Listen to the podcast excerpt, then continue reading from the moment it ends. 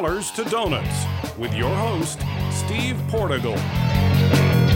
Thanks for joining me on Dollars to Donuts, the podcast where I talk with people who lead user research in their organization.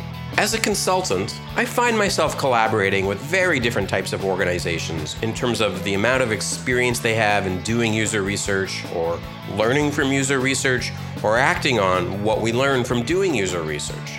There might be strong leadership in user experience design or product design or service design, or, or that might be a completely foreign concept. That's a significant challenge in my work as a consultant, ensuring that I'm in a position to assess and respond to that diversity. It's also something that I really enjoy, and I see working on this podcast as part of that journey, something that I'm able to share with you. And so, the best way to support this podcast is to support my own consulting business. You can hire me to lead user research projects or to coach your own team as you talk to users. I help organizations put together research roadmaps so they can prioritize their limited resources. And I run training workshops to level up fieldwork and analysis skills. Please get in touch to see what we might do together. Otherwise, if you have feedback about this podcast, email me at donuts at portigal.com or write me on Twitter at dollars to donuts. That's D O L L R S T O D O N U T S. I was intrigued by a story on NPR last month about a program created at a VA hospital in Madison, Wisconsin called My Life, My Story. In this program, staff and trained volunteers conduct open ended interviews with veterans about their lives, letting the patient decide what they want to share about themselves. The interview is turned into a thousand word biography that the patient reviews and revises and then is included in their medical record. Patients also can share these stories with friends and family. This particular VA hospital has been training other hospitals in the VA system over the past few years. The article describes the benefit to the patient and the different caregivers, both in the act of telling the story and in having this kind of softer information available for review in their medical record. The article also explains the evolution of the My Life, My Story program and, and how they, quote, tried having patients fill out surveys, which were useful but still left the team wanting more. Next, they tried getting patients to write down their life stories themselves, but not many people really wanted to. Finally, an epiphany hire a writer to interview the patients and put what they learned on paper. This is a primordial form of user research. There's no sense making of patterns across groups of users. The data gathered from a user of the system only has value when applied directly to that user's specific experience. I mean, maybe there's a cultural shift that comes from making this kind of information available in the medical record itself. Maybe it invites providers to be hungry for this kind of data. Maybe it changes the conversations internally around patients as people with rich and messy lives beyond their medical conditions. And I want to dismiss it as unscalable. This idea of interviewing every single user rather than a sample. But look at the implementation here. It's absolutely about operationalizing it so that this service, asking open ended questions about a patient's life, is a component of the experience for each patient. In some ways, it's a bit threatening to user researchers that the simple act of just asking people about themselves can benefit the delivery of services so significantly. But on the other hand, it also suggests that the potential value researchers can bring is well beyond what we usually say it is. If you're looking towards the future of user research, this may be an early signal for possible directions. Let's get to the interview with Michelle Merritt, who is leading user experience research for CBRE Build in New York City. Well, thank you for being on the podcast. I'm happy to be here, Steve. Let's start with an introduction. Who are you? What okay. do you do? So, my name is Michelle Merritt. I am currently a lead UX researcher at CBRE, and I'm working to build up a research center of excellence in this office. What what kind of business is CBRE? CBRE does commercial real estate. You've probably seen their names on buildings, especially if in, you're in bigger cities. But if you're doing retail or industrial and logistics types of work, you might see them. And if you're searching for office space, you might have encountered them from a broker and advisory perspective. So CBR is what what part of CBRE are you are okay. you working so on? I'm I'm working with a group called, called CBRE Build, and it sprung from an acquisition that happened approximately two years ago when they they acquired a company named Floored that specialized in 2D and 3D visualization tools that were really helping brokers to help sell to help sell their buildings and spaces. And so those tools are still in existence, but since then my my manager has been tasked with creating more of an innovation group and they've they've created other tools that complement the original 2D and 3D tools as well as tools that help people calculate and and, and anticipate space that they might need, tools that help work with test fits and that can be used by people beyond brokers and landlords and more for helping you really figure out uh, the right space for your needs. It's still focused on commercial real estate. So, is this kind of a product tools part of a larger real estate organization? It's a digital and technology section okay. of a larger company that's focused on commercial real estate. Wow. Okay. And, and um, a fun word to talk about is prop tech or property tech. Mm. So, we are very much in the property and prop tech space if you've if you see that and some people might think it's a buzzword but it's what's happening with other parts of the industries. As you've seen um, other groups financial went through this healthcare is going through this even consumer uh, commercial real estate as well as other parts even in your home and consumer real estate is finally getting more interactive it's more tech savvy and so some of these things are finally coming to commercial real estate. Right i think the new york times keeps writing about how and I don't know if this is tech exactly, but uh, like companies like Zillow will now buy your house as yep. well as tell you what it's worth. And there's some technology yes. that makes yes. that happen. So is that prop tech? That's prop tech. Okay. Yeah. Wow. So, pro- yeah, prop tech can be consumer for you looking for a house, an apartment. It's also um, in commercial real estate, and, um, and yeah, so it's all all different things. Anything that helps take data, technology, and information, and ma- and make it more innovative, and probably disrupting the status quo of what you've probably been buying and selling real estate for hundreds of years. The same way we're kind of at that inflection point um, if for for tech now yeah. for real estate. Okay. Oh, that's great context. And then you mentioned, um, I think you mentioned Center of Excellence. Yes. Is that right? So, yeah. what does that mean? So, um, so most centers of excellence are business business terms that have been around. Here, what we're trying to do is one, build a group. So there's more researchers. There was only, I think, a researcher who'd come from support Be- before I joined. There was one or one or two people in other parts. We're certainly adding more trained and skilled researchers as part one, build literally building the team. Part two, we are creating templates and processes so that anybody, whether they're a trained researcher or a person who does re- research research, PWDR, can actually leverage some of our tools. They can get started very quickly. They can find the right participants. They can use our templates. They can use interview guides, and they can probably execute a basic research plan on their own. And then the third component is understanding who else in the company is doing research, making sure that we're connecting with them and building this community so that we can continue to grow our research center practice, but also to share, like, if we're actually talking to brokers and the same people all across the company, we can share what we've learned and we start we can start to share journey maps, we can start to share new insights and then try to really understand does it differ by geography, does it differ by region or something else so that we start building on a shared platform of insights and not redoing work that somebody else already did. What's the process, you know, when you come into an organization, you want to find, yeah. I don't know, these sort of pockets yeah. or different areas. How do you go about doing that? So I somehow I was able to connect with the person in Seattle who introduced me to somebody in Dallas and we initially just said we're going to have essentially a meeting. That meeting that I thought was only going to be three people has now been a monthly meeting that's grown to five, probably five to eight with a few people. We've now had designers who are basically doing research. We have a product manager who is actually doing his own research and is a huge advocate for research who is attending that. And so, based on those meetings and others, they've invited us. Um, in one case, we spoke at a lunch and learn. In another case, we were a guest. We were kind of a guest speaker or guest attendee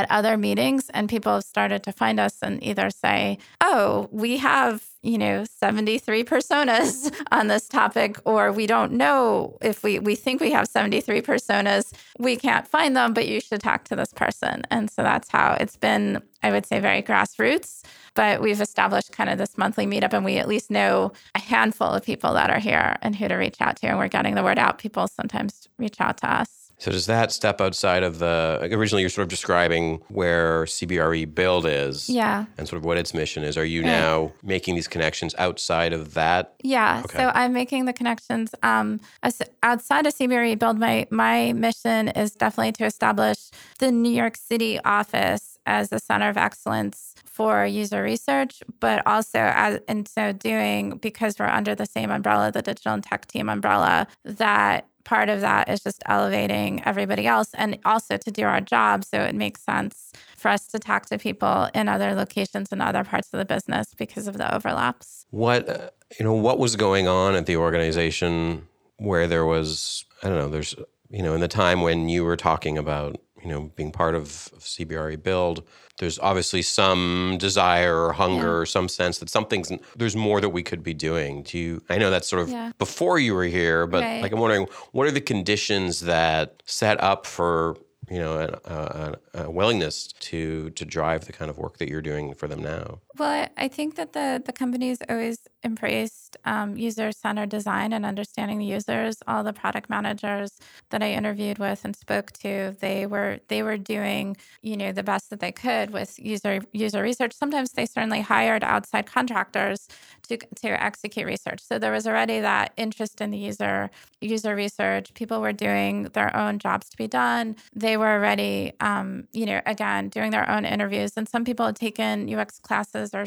had some background in user research, and similarly, uh, there were designers here that were also doing what, what we would call user research. And so there was already, I think, a good uh, platform having product managers and designers who are trying to make their products better for the user, not just not just a technology technology play. And so I think that that was that was really exciting. And um, it was also what attracted me is that it's not, it wasn't um, simply the end side of a project that they wanted. They also wanted help uh, starting to develop MVPs and being more experimental. Like, is the, we have some insights. Can we make something? Is this really the right fit? Okay, great. You know, it is, or it, it it's not quite. We need to go back to the drawing board and tweak that a little bit and then get into building it right. So the fact that they were talking a lot about that and doing more innovative processes and were open to experimentation that that made me want to come here.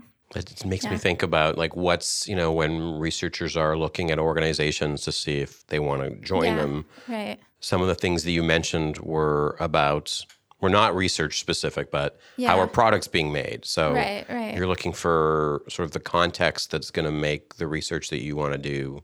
Yeah, yeah. So we're we're were there designers here, and actually at the same time, uh, we're they're since hiring. They are going to be hiring a new design director, but there was already the foundation of the designers in this office. And then there was, um, I had a sense of there might be other designs in other pockets of the organization. I didn't know to what extent, but the fact that they um, I'm not sure when I heard about it, but I definitely understood they were they were trying to improve product development on all levels, research uh, from formal from formal design as well as well as product management. So they had they had those tools. You know, you mentioned um, one of sort of the, the three different things you're doing was uh, around uh, building tools for people who do research PWDR. Yeah. Yeah. Um, yeah. Do you have a perspective on? I mean, I think this question of who does research and and what do we do as researchers to support that, or right. to you know, you have a, is there a philosophy or a, or a goal kind of beneath that for you that you think about? Uh, the the philosophy I think is that the trained researchers should be taking on the most the most critical, you know, places, the most risky projects, and that's where they can really also add the most value. Is are they going to lose a lot of money? Is this a totally new workflow? Is this really new to the world? Um, to really focus trained researchers in that area. I believe that once um, people are more familiar with some of the usability basics and they under they really if they really embrace like we really want to understand which concepts are resonating better which aspects of the concepts and they do it with an open mindset that they can start to get to get feedback on a concept. Uh, one of my favorite stories um, involves a designer where originally i think i'd led several of the sessions so he kind of understood my script for one point and then he was able we set him up so he was going to lead the sessions with um, these other participants who were recruited. They already met the criteria. And I remember him coming back and he said he just kept showing them the concepts. And I think it was probably three or four. And then he said they just weren't getting it. And then he kind of he commuted on the on the bus. So he went home on the bus and he like redid something based on all those things. And he he redid the concept based on the feedback. So I think and then it, and then eventually it worked. It tested better. But the fact that he even on his own exposed three or four people without me saying like can you do this? Can you do this? And like three or four people couldn't and he finally understood there was some issue with the concept and it wasn't about him and it wasn't about them but that he needed to take that information and redesign it. Like that's my favorite story because we set it up. He had my original script. He didn't have to find the people but he got that insight and and redesigned it. So that's my favorite story of someone maybe who isn't trained, but being in the right circumstances and then being able to act on it was was able to do that. that's great. I mean, that is a good example of sort of setting people up to be successful. Right. And yeah, you didn't you didn't need to be there for that, right. so you could do something else. Right but he was also very aware and the fact that he was then motivated to be like oh wow it really really isn't working you know let me see how i can rework this and that he was humble enough to say not have ego or anything but to really say okay something doesn't make sense you know. Right because you can experience those research sessions in different ways. Yeah. You know like even that phrase right. they aren't getting it yeah. starts to point outward right, but right right. But i think it was that he had to do um, the fact that he also persisted and did all the sessions and then realized okay there's some maybe and maybe and I don't know. I'm I'm again this is several years ago, but I, I remember the essence of that. And so I think that you know if you can set if you can help set that up, I th- I believe in helping find participants. I've done this in in other cases where we're going to say it is easy to find participants. Sometimes you might have a dedicated recruiter. Sometimes you have a research ops person, or where um, I do believe there's still skill involved in getting the right people, but that having some of that infrastructure around can help say, okay, everybody doesn't have to worry about that load. I don't think that other people should be necessarily taking on. There's a lot of skill that goes involved in recruiting. So I think research or research ops can help say, we're going to find the people. We are also going to help you write your script. And if you do this, and essentially you're looking, this is what you're looking for. And also having enough people in the room. I also believe in watching, having uh, people that are going to do that. If they've watched professional researchers do this, if they've been enough sessions, they understand essentially, hopefully, what, what they're looking for, what they're not. I, I wouldn't throw somebody in with without any training. They also can reuse scripts. Like in some cases I've done automate I've done a lot of automated usability testing and so again they usually designers and product managers love that cuz they can watch the people do things on a real screen they're not even having to worry about writing the prompts. You know, they're maybe reusing or rewriting a prompt that I, I, wrote or another researcher wrote, and then they can go back and and watch that. And usually, those are also really insightful for the designers to to watch that and also to watch it. Um, what I feel uh, this is making me think is another thing where it's very focused. I think that other people doing research, um, some automated research is really good, or even their own. If it's super focused, it's very ABC could they get from A to B to C? No, they got lost. Okay. That is easy to identify. Where it gets really complex, where I think there's a lot of interactions, that's where you probably need a team. You need more dedicated researchers. But I definitely think that things like that can be, um, people can be trained to do that. So, what are some of the you know the most impactful tools or processes or things that you've yeah. set up to help these folks Um, so we're we're still in the process of setting up. Um, we we're calling it kind of a like a research wiki. Off off that research wiki, we we start out. We're having templates. We have past um, surveys and details that you can reuse or surveys with the details of like sample questions. If this is an automated study if it's a survey here's here's what those questions look like so that it's starting to be a little bit more self-service. We have um, we're starting to link any journey maps any personas that were done for projects that actually this might relate to your project. So we're trying we're making sure we're not calling it by the project name or a code name, but calling it, you know, here's this type of person, making sure that anybody else can can find that, you know. And so we're setting up. I'm basically uh, hacking Google Docs to make a, a series of mini wikis, but it seems to be working. And then um, on one project, we actually uh, have gone so far as reusing Airtable and making Airtable to kind of um, capture some of the feedback from from key elements and that's been that's something that's still um, i guess under development but the product manager actually loved airtable and she had set something up before and because airtable is really like a giant spreadsheet i was able to say well here's where i would put in um, a few recordings here's some clips here's some evidence um, that I would also add as a, as I find it. And we were doing something that lasted over several months, and we got into the habit of at least trying to add one or two lines with maybe keywords um, that we could do that we could put into Airtable. And what a really nice outcome of that is we've now been able to link those Airtable um, nuggets and pieces of information to Clubhouse tickets, which is where there are design and engineering tickets. And so we've been able to um, re relook at what's in Airtable and say, oh, these things all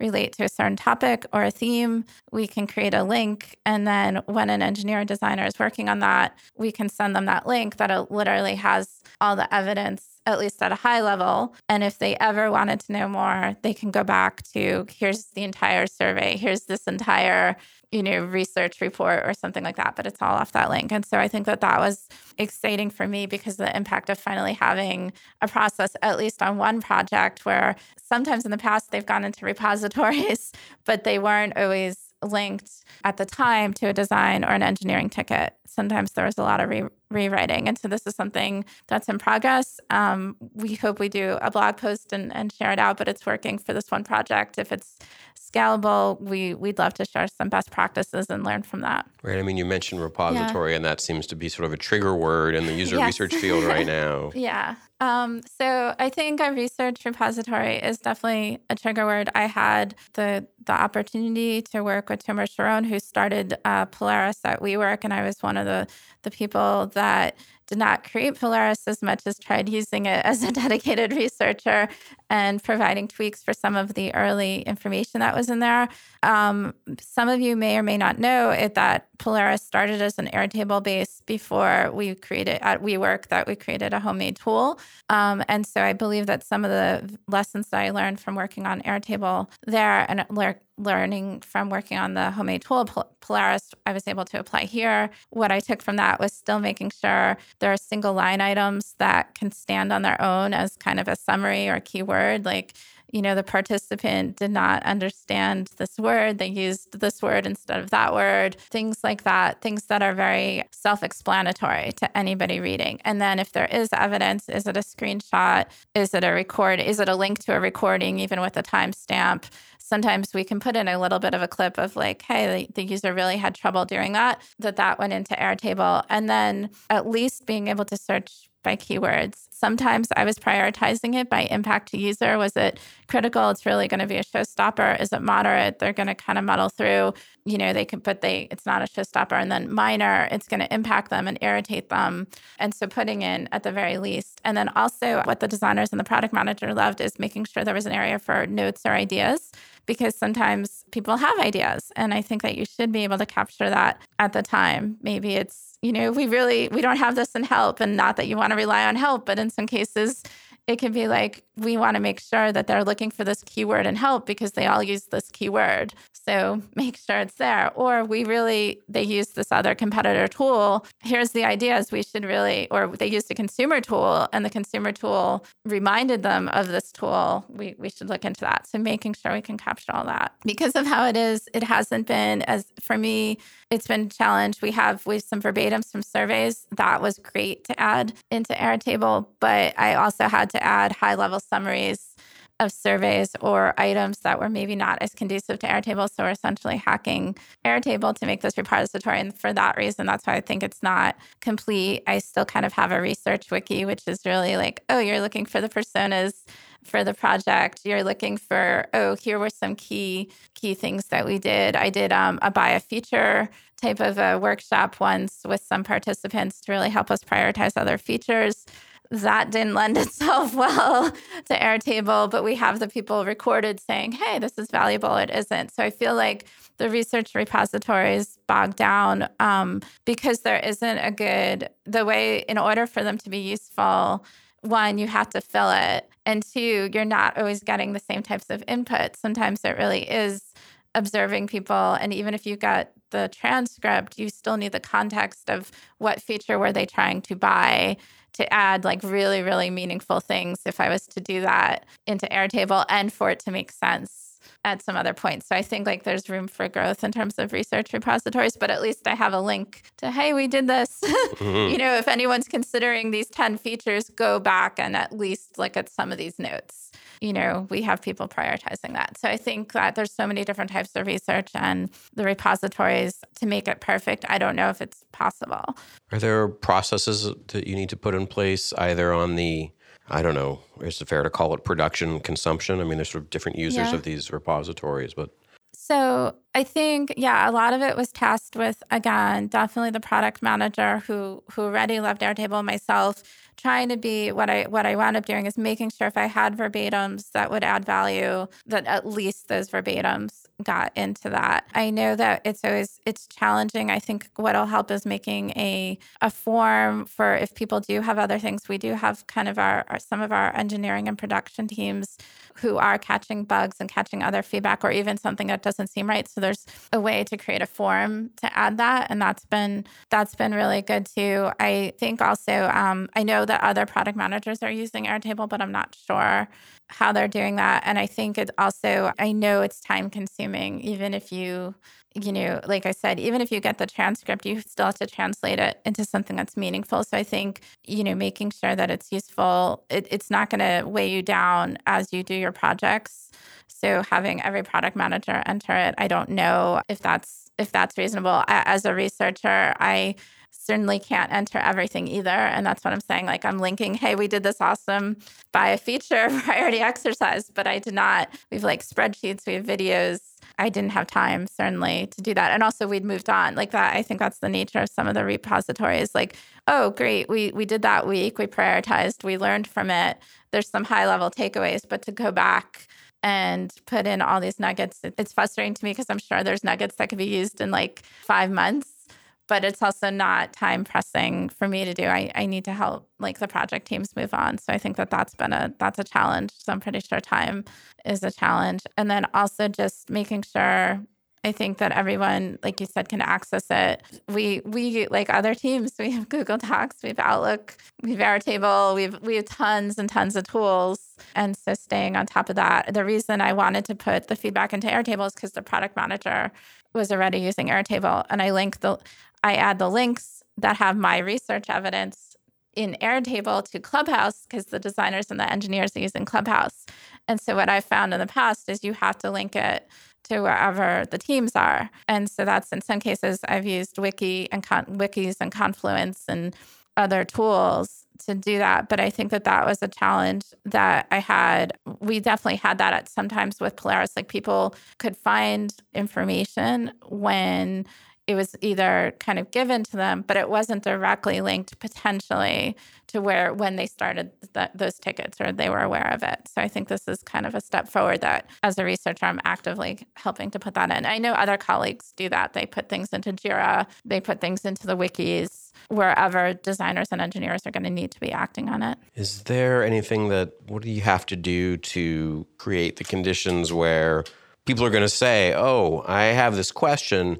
Let me go see if there's any research that speaks to it. So the first stop would be probably talking to a researcher and saying, "Are you are you even aware of that?" And a researcher might say, "Yeah, I know we did some projects like that," or talk to so and so. I think that they did that. What I'm trying to do is create the research wiki so that hopefully it could at least be by if those those topics emerge or the personas that again because we're in commercial real estate there's a lot that deal with brokers. So, but helping you find that that right one, at least maybe at least there's going to be here's a place to start and then here's here's people you can talk to.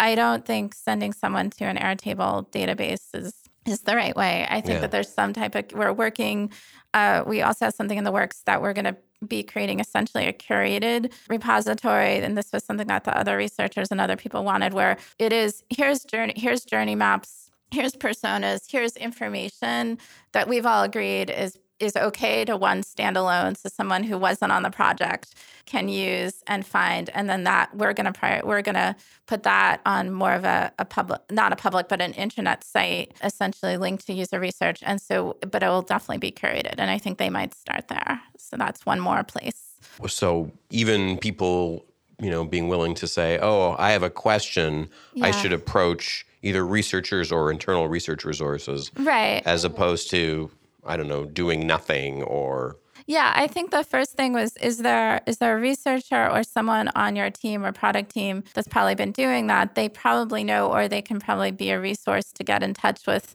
other people because again, we do we do monthly meetups.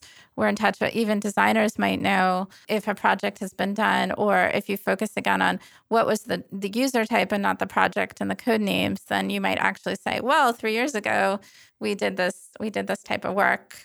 And you know you might find value in that. And that's where eventually we want to go with um, almost creating these like, as i said it, talking to the other designers and research people that that there would be an area that's curated is really important to us because i think that there's a thought that you could find all these random usability studies you can find draft reports but one they don't they may not have value to other people you know, again, five months ago, even the even the usability test I ran last week, the menu that we were testing has already changed in a week. It's it's almost not, you know, the insights aren't relevant, and that's fine because we actually changed the menu, and that's great. But I don't know that anybody needs to be able to access that forever. The project team, it's logged on the project team, but putting that into a research repository or something accessible by anybody, I don't think is is going to add value at, at this time. Right. I like the verb curation kind of attached to yeah. to research repository. It starts to make starts to make sense right. given the complexity of the context you're talking about. Yeah.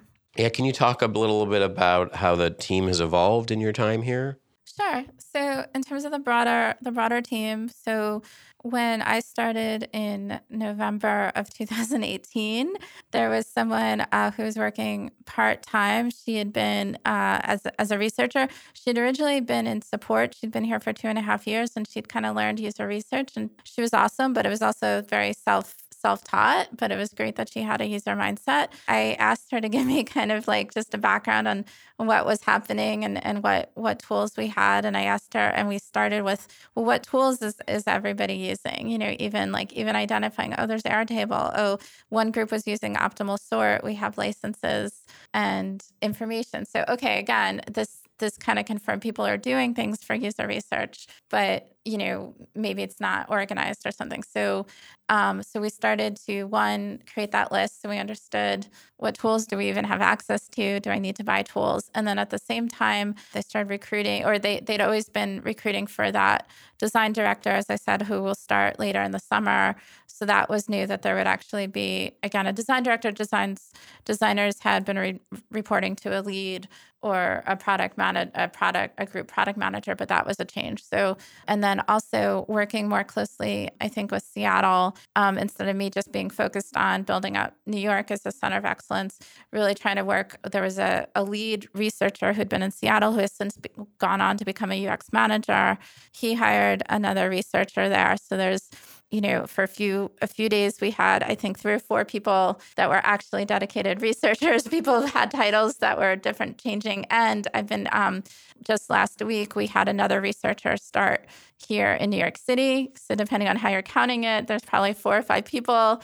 Some people are part time and different levels, but there's within this build group we kind of have finally this start of a actual user research team. And I say team loosely because it's not, we're not necessarily all reporting into the same people. We're, we're reporting up to the same SVP, but that's why I also see us more of a center of excellence. We're working, we have now some wikis, we have shared tools, we have a Slack group. When someone actually got a demo last week um, about a new tool we were considering, she's like, oh, I'm going to put this right into this, this tools folder notes. And it was, I was so excited because we had that and we didn't have anything like that six months ago. And the other thing is, um, it's been really exciting to see the product managers take interest uh, that I've worked with. Again, they some of them have been doing jobs to be done. They've been doing different types of projects, but to see what they've been doing with, with their research. And in one case, we were able to also help create journey map that one product manager wanted said saw and was like i can take this to my clients.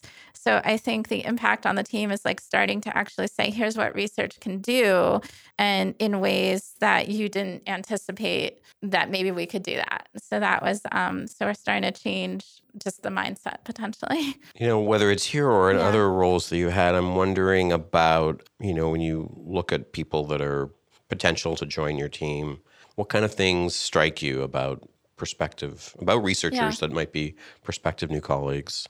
I think I think you had to be super inquisitive and analytical. So are you are you going to just take, hey, these are the top three problems, and is that a given? I think that researchers and UX people tend to say, well, no, that's not the status. You know, we're gonna we're gonna poke holes in that. So I think that's number one, being inquisitive and analytical. I also want to understand if they have, you know, do they have that user mindset? Are they able to understand? you know different perspectives have they done different types of projects where you know it's it's not just following somebody home but it's like literally spending the time working with them i've i've had the fortune to work across different types of product industries in one case working for a medical company, I was able to, I spent all day driving along with an oxygen delivery person, just knowing that you've had that chance to do field studies and that you haven't just been in a lab is, you know, is something that's really important to me that you have.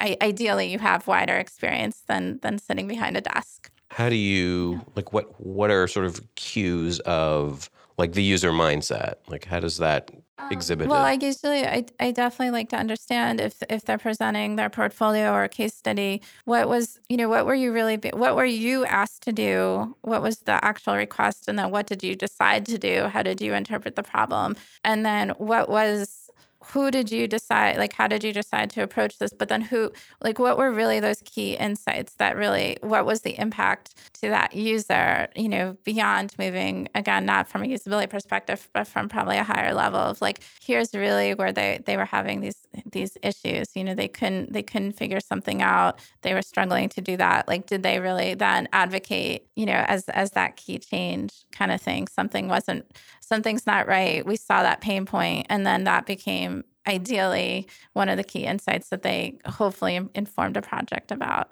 And so maybe they had that big impact. So that's what I'm trying to say. Is like, could you see, can you see some of the challenges, or even if it was like something that a user loved, that you were able to take it from another place and say, we're going to impact you know this project or project with that because that's so valuable. They get really excited about that. We don't want to ruin it. We want to make sure they can keep doing that or do that better. And did they have that user mindset that user insight that they were then able to be that champion to take it through the project? You know that's such a good point. I think we all and myself certainly get caught up in we're about finding problems and fixing them. Yeah, but right. your point oh we find things that people love, those are huge opportunities yeah, yeah. to either right. protect or celebrate right, or extend. Right, right. It's yeah, it's, it's easy to get lost in the fixing we're here to fix stuff. I think so. And I think like and then also having that that freedom is suddenly sometimes different. Is like we can we don't have to only just fix stuff. We can make this better. They love it.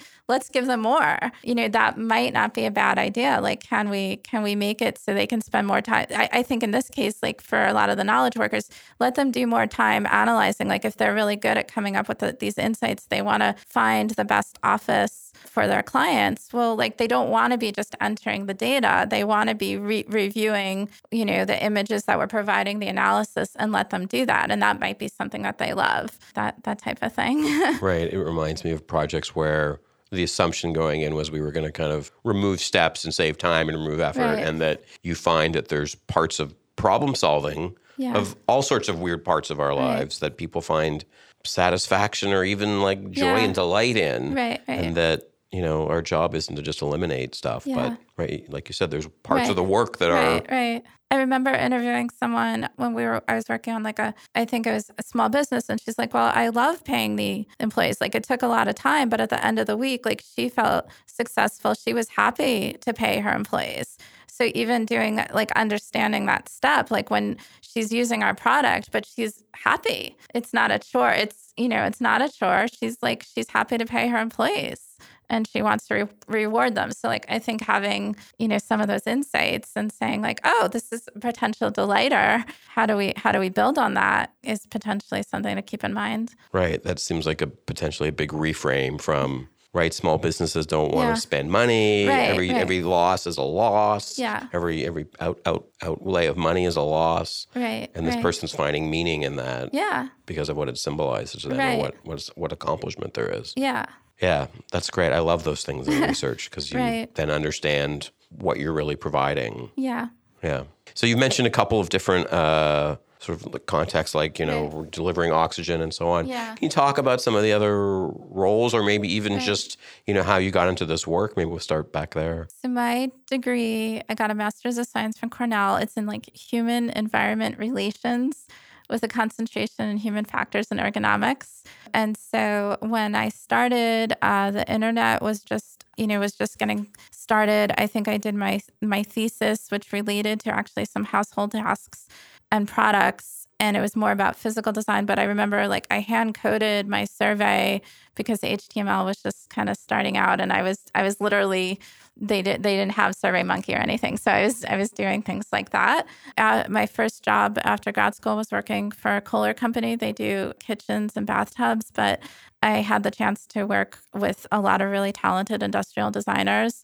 Eventually, my career included working for the Consumer Product Safety Commission, and that's where I learned a lot about safety and some hazardous issues that could have been prevented because if usability and design had been better. The work there was more focused on standards writing and, and reviewing, and it was it was really informative for me. But I wanted to go back to product development. Wait, what is the Consumer Product Safety Commission? Uh, this is a, a federal agency. You might know them because they do all the recalls. They also are the people that tend to put there, there's warning labels and different things that come out. There are a lot of voluntary standards. You might, they happen to appear a lot on consumer products, maybe baby baby products in particular, but they ha- affect a lot of different products. I remember looking at a, a gas grill that we, I think you bought on an infomercial and it kept kind of tipping over. And the human factors and the usability perspective of that was like it looked like you could light it in one place, but that actually wasn't where you could light it. Again, this was probably a really cheap grill, but the reality is, from a human factors and design perspective, why wouldn't you light it in, in this one place? And when you lit it there, it actually caused accidents. And so uh, that had to be recalled. But that was a really different, I think, experience than a lot a lot of my colleagues have had. And so that I was grateful for that experience, but I wanted to get back into product design. I eventually made my way to a medical products company, which was exciting because it was starting to blend the physical, like products like sleep apnea and oxygen machi- machines, which also had some digital screens and different, you know, just different types of products that I think today we take for granted. But back in the day, it seemed like things were either all digital and very maybe archaic, or they were almost all physical with just some lights or something. And so that was where I think it preceded the mobile phone but I had a sense of designing with, you know, kind of physical and digital at the same time, what we would call hardware and software today. But it wasn't always called like that. I was working with industrial design and product designers who were physical product designers at the time. How did you find uh, your, your program, your school program? How did you find your way to that? That I think was a fun story. I did my undergrad. I, I wanted originally uh, to study architecture. I spent a little bit of time uh, with kind of the intro architecture classes. I decided that actually I didn't want to be an architect. I wanted to be. I wanted to study the psychology, and I think I somehow understood more about designing for the people, but I didn't know anything about what it was called. And so I, I finished my undergraduate degree in psychology. And eventually I started just talking to people. I think the OXO Good Grips had come out. I think I did an interview. I, I think I did like an informational interview to say, what is this? This seems really interesting. I think I called somebody and I think I got some leads. And eventually I remember just talking to everybody until somebody finally said, we think this is your field. And I think that there was a program um, one was at Cornell, one was out in Wisconsin. And eventually, I think I just found these programs that said, This sounds like what you're doing. And I applied and I, I was lucky enough to get in. And then I, I found that program and I and that's how I how I did that. So it was um it was definitely a researcher doing research to to do that, but also um, really using your network and just saying, I think there's a way to make all these things easier. It seems like people are doing this this. I know there's something related to psychology and design. I don't know what it's called, but I think there's something here. People seem to be doing this type of thing. You know, hindsight is of course 2020, yeah. but is there a different path given where you are yeah. now? Is there a different path you might have taken? I don't know. I from psychology, I mean, uh, in terms of I think I like I said I wanted to apply it definitely. I could have gone to law school, you know, like done really really different things. I think it would have been great if the UX program if I'd been more aware of the UX programs if things today had existed, but I think I kind of had to make my way through the career and I'm happy that I got a chance to again like work on physical and digital and mobile products and things that I think it's because it was sort of me trying to figure it out. And maybe that's not as different from other UX people that, oh, this seems interesting. Maybe I can go work in this area or there's ways to apply this. Like I think I think it worked out okay. I'm sure there's some analysis we could do of kind of, you know, when you when you were in school or when you yeah. were sort of looking for your jobs what you were aware of in terms of what kind of work there was yeah, and what yeah. kind of educational right, options right. there were. Yeah because right maybe if you're starting now you have access to certain choices. If you started right. when you started or when i started yeah. you, you and i were doing different versions of finding our way with some serendipity and some sort of opportunistic research but it's was the context was so different. I mean i think i would also add i think the assumption was i had this undergrad degree in psychology I was working, I think I just got a job. Like I, I wasn't doing anything in the field. I was working in a publishing agency, which which was great. But it wasn't, you know, I was, I was really doing that to pay the bills essentially.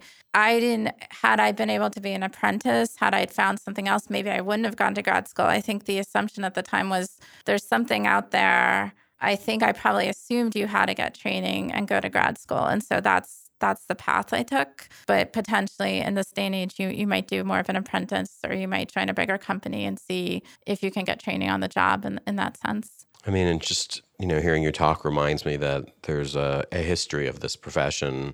And, and, you know, relatively speaking, we're still yeah. talking about recent times, yeah. but, you know, it seems like the field goes back yeah. longer than we might, maybe we collectively forget the history. Yeah.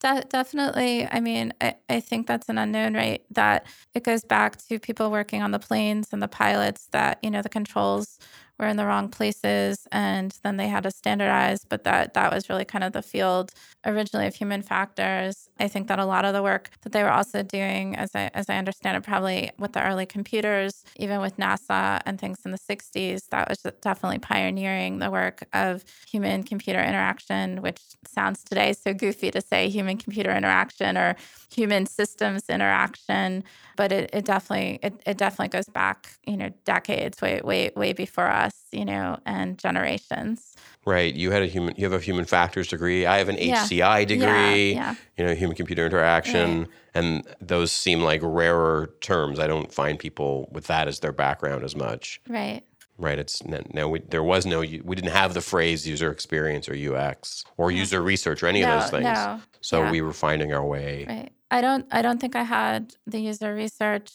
title until maybe like about 10 years ago. I think that's also when some of the industry changed a little bit, but that people were doing task analysis, they were trying to understand the system. They were interviewing people, they were testing, whether they used the word usability testing or prototype testing or concept testing. They were essentially going through all the things that we do today. They just might have called it something different. I mean, in some of those sort of classic examples of human factors research and some of the things that these examples, there's just a lot of detail to sort of the decisions that are being made. Right. And, you know, a few minutes ago we were talking about, you know, reframing our understanding of what the problem is. Yeah. I mean, so there's a, you know, even if that's the, you know, there's other axes we consider, but um, just among that sort of detail versus big picture, it seems like there's a big range of what researchers do. Yes. I think I think researchers have a really key role to play at both parts of the double diamond process. If you think of the traditional, you're trying to design the right thing and can you inform that? What are the key insights? Are we going to build the right thing? Maybe researchers are helping to take those insights into a high level MVP. Is this even the right fit? But once you've decided to build the right thing, you know, are you building it right? Can you test multiple concepts? Are there three or four ways that you can actually figure that out if it's totally new to the world? If it's even if it's a feature, maybe there's two or two or three different ways you can do a new feature and then can you test that and iterate that and so sometimes it gets into really detailed design all the way down to the icons the placement on the page the labeling and all those other aspects that really go into refining a product and making a great product And you like that part of it. I like both Yeah. you know, I think I love the idea of really working at the upfront, doing really generative, informative research and going out and saying, you know, we've interviewed all these people, you know, what's really working, what's not, what's what's their workflow, what are like what are things that nobody's found before and how how could we maybe take this into something new. I love rap doing like rapid experiments to say maybe there's something we could do based on that and taking that into what you might call an early MVP. But of course, yeah, I once once we do it, I want to make sure you know things make sense and that it's really easy to use. And so that's that's still you know dear to my heart at the end of the day. You think about the user research profession or the practice, you know, whatever we kind of are collectively. Do you have any hopes or goals, you know, uh, in the sort of medium term for for this field? I hope that we work more closely with all the different, I guess you would say, factions of user experience and design. I, on one hand, I love that there's a zillion different meetups and I can go on Eventbrite and see anything related to UX and research. On the other, um, on the other hand, I, I get bummed out that I'm like, oh, actually, they should they should have just talked to that other group. Like, there's there's a lot of groups. Um, there's user the, the UX UXPA, there was IXDA. I don't know if they're still active, but there's so many groups that have either been active or could help some of these kind of what I'm seeing as random meetups. And I would love, I would love if some things got a little more organized, or if there was just a way to say you don't need a new Slack channel. You you can talk to all these people. There are communities. Um, and letting people know, and maybe that's at a very high level, like just formalizing it. I I've been yeah I've been in the field for a while. I, I I don't like that we're still we still go in circles about what the title is, and so I'm okay not having the same titles and things. But I would love people to know like there is there is definitely a very long history of people doing this work and and making sure that that people have access to that and and the resources. Yeah, it seems like we, I mean, as people and sort of certainly the technology profession, we have a short memory. We're attracted to kind of the shiny. And I mean, this was this was already a long time ago, but I remember someone telling me a story about. I think they were at an agency and they went in to talk to somebody about doing research, and the person said to them, "All right, what's new? What do you got?" Yeah. and uh, like th- even that that idea that a thing that you're going to be doing with research should be new. I mean, obviously contexts change Right. and we adapt to them, but just the idea that new itself was sort of a was a value Yeah. seems to sort of fly in the face of what you're saying. There's a whole history here that we're leveraging. We don't need to reinvent it. Right. Yeah. I'd probably be happy just to let every, if there was like a blog post or a tweet that says, hi, there's an entire history. Here's fields if you're new and getting started, here's three or four fields that you might want to check out, related fields. Here's, you know, there's tons of templates and resources that people have been putting out over the years. Here's, you know, here's 10 of them or something something like that. And here's if you're in anywhere in the world, there probably is a meetup that's related to what you're looking for. Uh, it just might be called UX or HCI or research or design research or something else. Right. All the variations of all the terms. Yeah. yeah. Is there anything else you think we should talk about today? Thing I didn't ask you about? I think this has been really positive. I'm looking to chat with anyone else if you're also trying to establish, you know, research as more of a center of excellence and building up the processes and the infrastructure that go beyond one team or or series of projects. I'd love for you to reach out. What's the best platform or whatever to, for people to connect you on? We'll put it in the in the show notes for the episode. Uh, Twitter. Twitter's great. Okay. Well, thanks very much, Okay. Michelle, for a great conversation. I really appreciate your time. Thank you very much, Steve. Well, there we go. Thanks for being here for this episode. You can find Dollars to Donuts wherever you do your podcast listening. Didn't we used to call that podcatching? I don't know. You know you want to give us five stars on Apple Podcasts, am I right? Visit portigal.com slash podcast for all the episodes, including show notes and transcripts. Our theme music is by Bruce Todd.